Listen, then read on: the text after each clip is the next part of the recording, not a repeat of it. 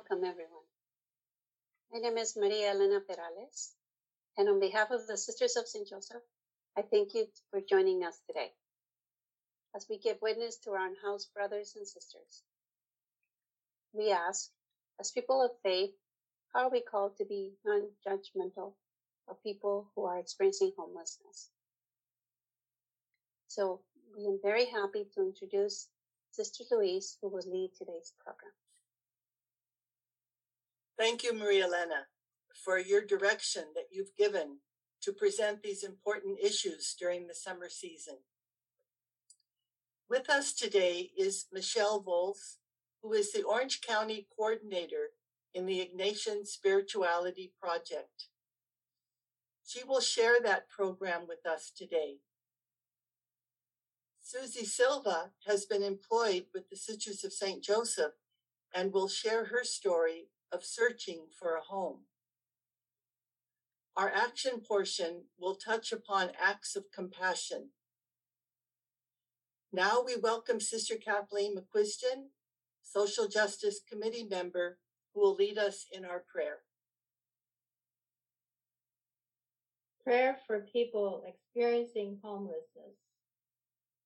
They are on our streets, on buses and park benches, in classrooms and shelters, isolated and invisible, hungry and hurting. Our sisters and brothers without the security of calling any place home. We know that home is more than walls and a roof. It is warmth in a cold time. It is comfort in difficult times. It is a place where we are seen, known, and cared for. Without a home, we lose our sense of worth, our ability to trust each other, our freedom. Our very souls are weary. We feel unloved. We feel unworthy. We feel shame. Remind us Jesus the Liberator, of the times that we ourselves have felt homeless, and that we all share your calling to welcome the marginalized.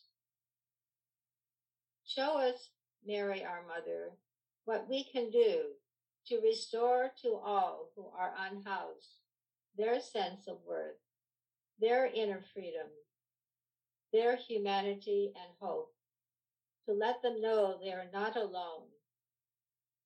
May all be fed. May all be healed.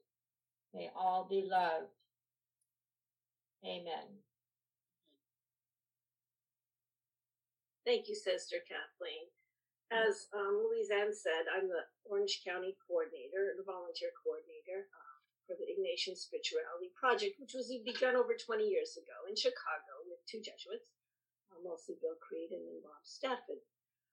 Well, I've been finishing up my master's on theology and showing up at the Catholic Worker House weekly, listening to the women's stories, and I wanted to offer them something more. I found out that someone had already started this project. So Bob Steffen um, was out here, and about seven years ago, we started offering overnight spiritual retreats for women and men experiencing homelessness and addiction takes a good month of recruiting before other retreats, um, which were twice a year before COVID. We'd invite women from the different shelters here in Orange County and rely on a bunch of volunteers to drive. We have volunteers making um, prayer shawls, praying for the women, providing their favorite snacks. We take a list of that beforehand. And then spiritual directors from several different spiritual director programs here in Orange County, including the one at the CSJs the format for every retreat is pretty much the same very welcoming, warm, and loving. And then quite a few have never been on the retreat before. And then we begin sharing our fears that we have now, our fears we've overcome, and seeing again, remembering again where God or higher power, whoever we call him, her, has been working in our lives in that process, you just remember how we've been loved our lives and how we are loved now. And in the retreat, restoring to the women their sense of their dignity, their sense of self worth, and they know that they're loved. So we have monthly follow ups after the retreat. Now, because of Zoom, we'll provide about an hour or so of spiritual direction. In the very beginning, we had Desiree was our witness. And when I met Susie a few months ago to do this, I realized that she knew Desiree from one of the programs they've been in. I want to introduce Susie. Maybe she'll say a little bit about that and about her work now with the CSJs from Bethany House, that program that Sister Louise started. Thank you, Michelle. I agree with you. After all these years, you just never forget where you received love. So I'm going to start off in my younger years. I come from a family of 13. Have six older brothers, four older sisters, and two younger brothers. So my family life as a kid was chaos. It was wild, it was dangerous, it was fun, it was confusing, it was a lot of things. It got pretty bad where they removed me and placed me in a private school uh, for five years till I was 18. And in that private school, remember entering. I loved it. It was nice. I had three meals a day, had my own bedroom, had my own bathroom. Um, it was strange just for the fact that they were kind, they were tender. And the first night I was there, the house mother wanted to hug me and give me a kiss goodnight, and I pushed her away and I told her, No, what are you doing? I wasn't used to that, but I remember it clearly. And I'm 60 now, and that happened years ago. So you never forget where you received love. I left the school at 19. I had a choice to get emancipated or to go back home. Um, I went back home, regardless of how dangerous it was and how crazy it was. I love my brothers and sisters, and and I love my mom and dad, and I just that never goes away. So I went back home. Um, within a month or two, I was wandering the streets. Got kicked out meeting friends here and there just to get a place to sleep, just wandering and running, finding, trying to find some place to rest my head or just find anything just to get out of myself. But along that runnings, um, God put good people in my life, people that took the time to ask me what was I doing, um, but I was I was so confused. I, I didn't have an answer, but it didn't matter. I was having fun, and that's how Susie knew how to have fun was to hang out on the streets and just do what I want to do. But people just kept on coming to me and just letting me know that they, they see me and they're concerned. So I just ran and ran for 10, 15 years I have a son. He is 29. His foster mom and dad picked him up when he was three days old in the hospital. And I met them, and they just embraced me. I did not understand. They just engulfed me with their love and their arms, and, and they reached out to me and and they, they said, "We love you." They don't even know me until this day, 29 years later, they are still involved in Eric's life and they are still involved in my mm. life. It had an impact on me, but I didn't know how. I just know it felt strange. It felt strange still. I didn't come from this kind of love. So receiving it just was strange not no more, but it was then. And so I, I just, even then, after meeting his foster mom and dad and, and going through the ups and downs and my son being in foster care, I let them have custody because I still wasn't ready yet and trying to figure out who Susie was. So I kept on hanging out on the streets, living on the streets, being homeless. But sometimes, a lot of times, you just stay up at night and it doesn't matter if you're, for me, it didn't matter. I just was getting involved in things I shouldn't be getting involved in and hanging on the streets felt normal. And, and that's not good for a lady. But it did, it felt normal. And so God had to throw something in my path to, to make me fall. and I did. I got incarcerated, cleared my head, was in fire camp fighting fires and doing a lot of thinking. Was in there for three years.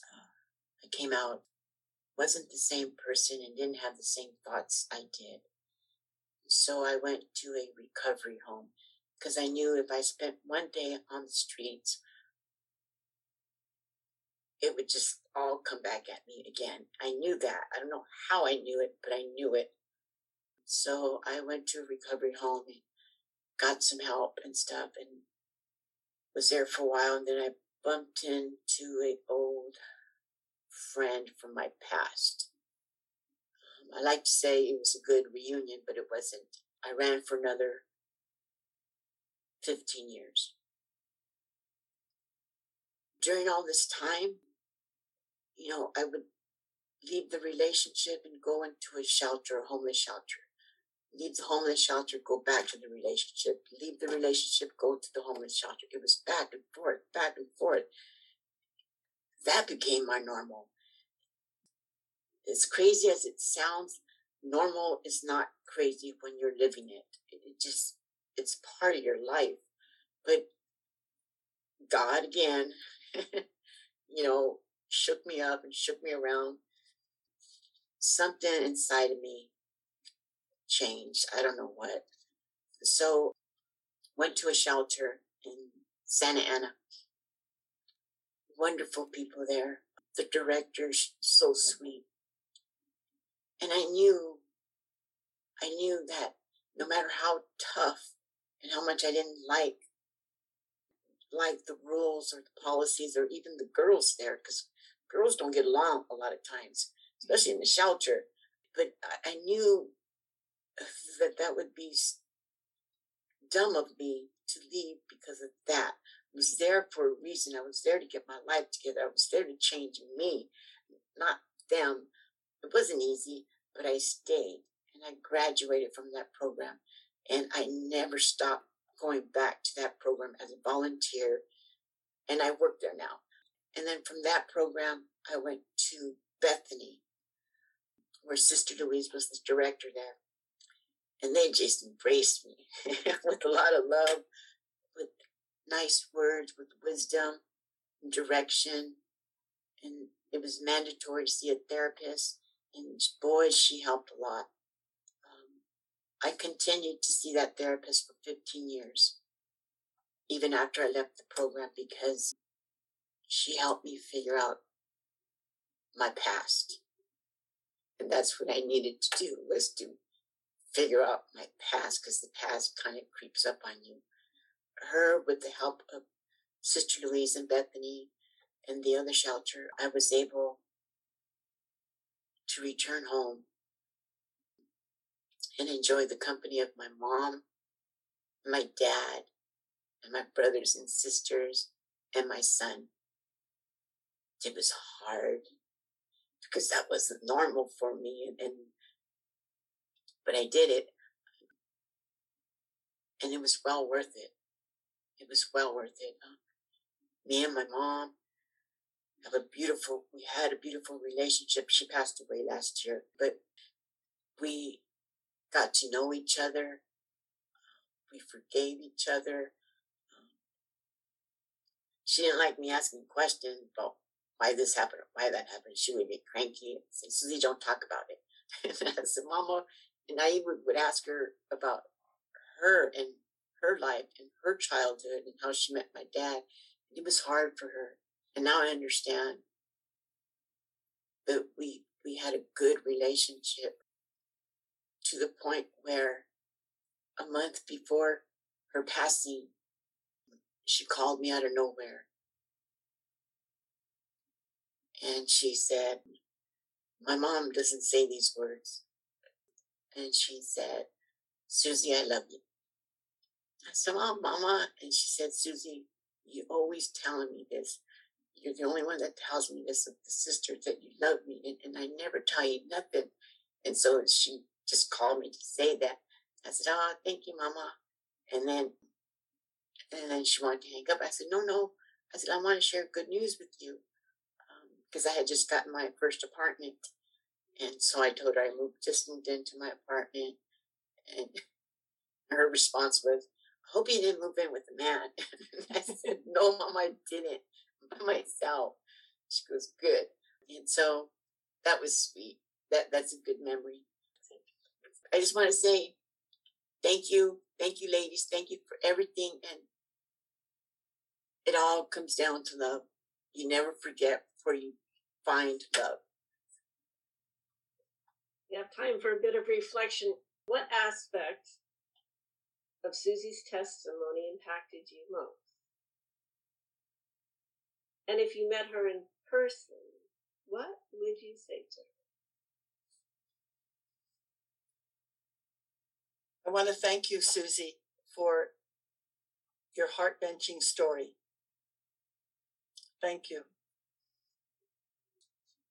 People all over the world suffer the effects of not being able to find a home, an apartment, a shelter, whether it's because of the effects of war, natural disasters that wiped out their home, unemployment that reduce their savings, the costs of health care due to emergency illnesses, and family dysfunction that separates children from parents and leaves them to fend for themselves on the streets a scary and unknown world.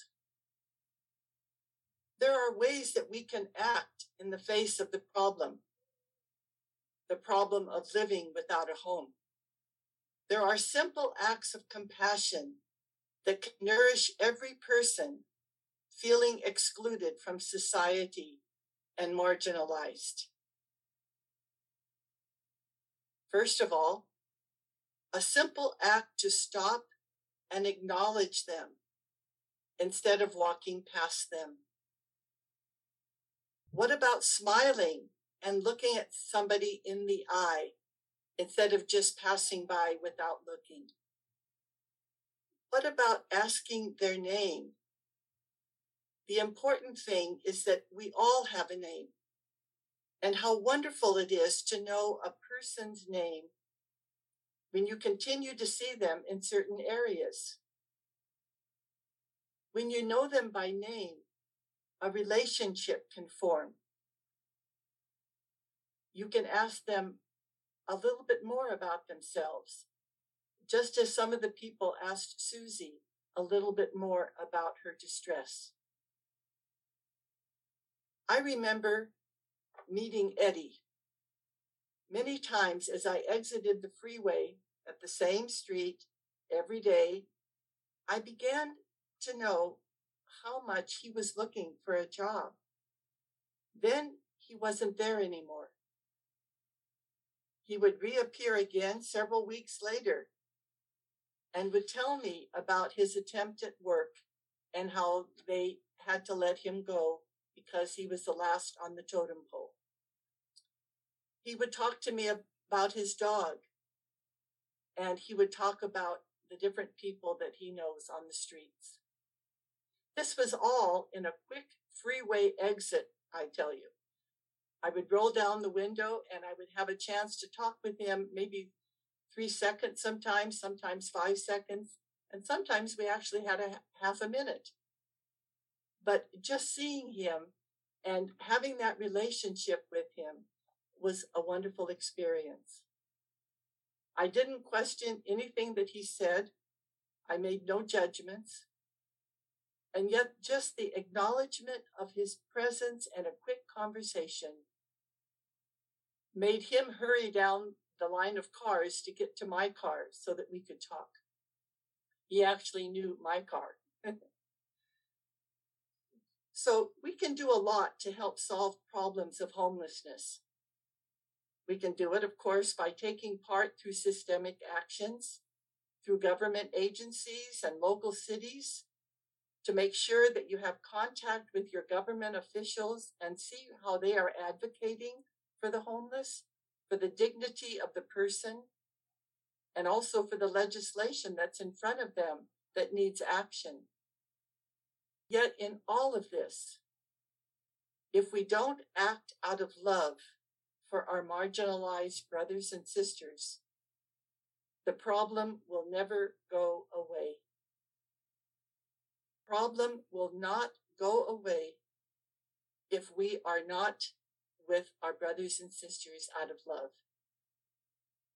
I am reminded so often by a social activist woman, Dorothy Day, who said, The only solution is love. We can't wait for someone else to do it. It's got to be now. Let's be united in love for the marginalized, who one day will be that image of Susie, who was on the street, waiting for some love that she didn't even know that it existed or that she could handle it.